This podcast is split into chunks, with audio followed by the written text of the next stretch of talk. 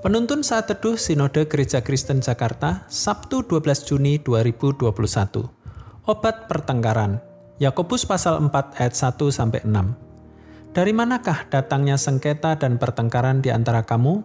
Bukankah datangnya dari hawa nafsumu yang saling berjuang di dalam tubuhmu?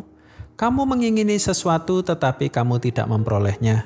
Lalu kamu membunuh, kamu iri hati, tetapi kamu tidak mencapai tujuanmu lalu kamu bertengkar dan kamu berkelahi. Kamu tidak memperoleh apa-apa karena kamu tidak berdoa, atau kamu berdoa juga, tetapi kamu tidak menerima apa-apa karena kamu salah berdoa, sebab yang kamu minta itu hendak kamu habiskan untuk memuaskan hawa nafsumu. Hai kamu orang-orang yang tidak setia, tidakkah kamu tahu bahwa persahabatan dengan dunia adalah permusuhan dengan Allah? Jadi barang siapa hendak menjadi sahabat dunia ini, ia menjadikan dirinya musuh Allah. Janganlah kamu menyangka bahwa kitab suci tanpa alasan berkata, roh yang ditempatkan Allah di dalam diri kita diingininya dengan cemburu, tetapi kasih karunia yang dianugerahkannya kepada kita lebih besar daripada itu. Karena itu ia katakan Allah menentang orang yang congkak tetapi mengasihi orang yang rendah hati. Ada kata bijak yang berkata, pertengkaran merupakan bunga dalam kehidupan atau kata lain dianggap bagaikan bumbu yang melesatkan kehidupan keluarga. Apabila frekuensinya dan intensitasnya tinggi, tentu bukan menjadi bunga yang indah, melainkan menjadi benalu yang bisa mematikan. Dalam nas ini, Rasul Yakobus hendak menjelaskan tentang sumber pertengkaran dalam jemaat yang menerima suratnya ini.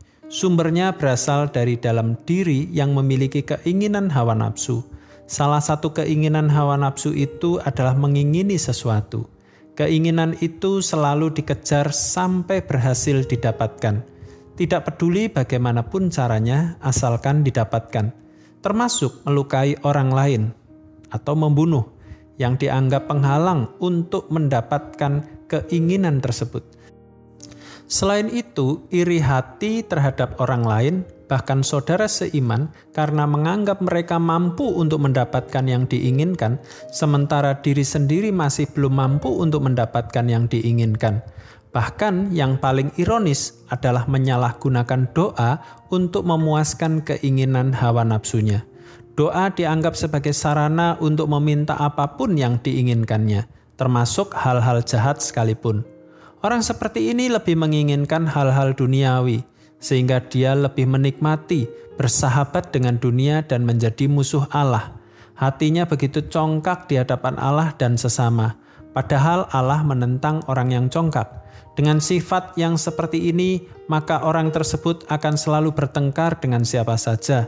Sementara itu, bagi orang yang telah ditebus oleh Kristus, mereka tidak lagi mempertahankan keinginan hawa nafsunya, melainkan mengikuti keinginan Tuhan. Karakter hidup mereka diubahkan serupa Kristus. Mereka semakin tunduk, rendah hati di hadapan Tuhan.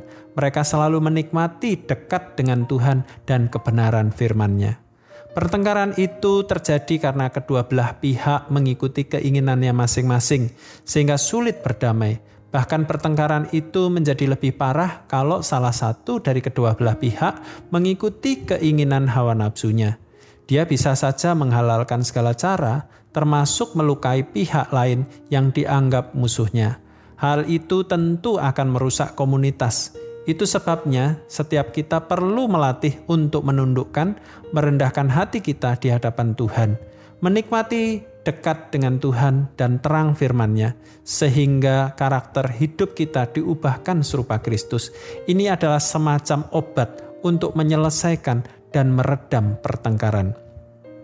Bukan dengan pengertian diri sendiri untuk menyelesaikan pertengkaran, melainkan pengertian dari Tuhan melalui kebenaran firman-Nya. Tuhan Yesus memberkati.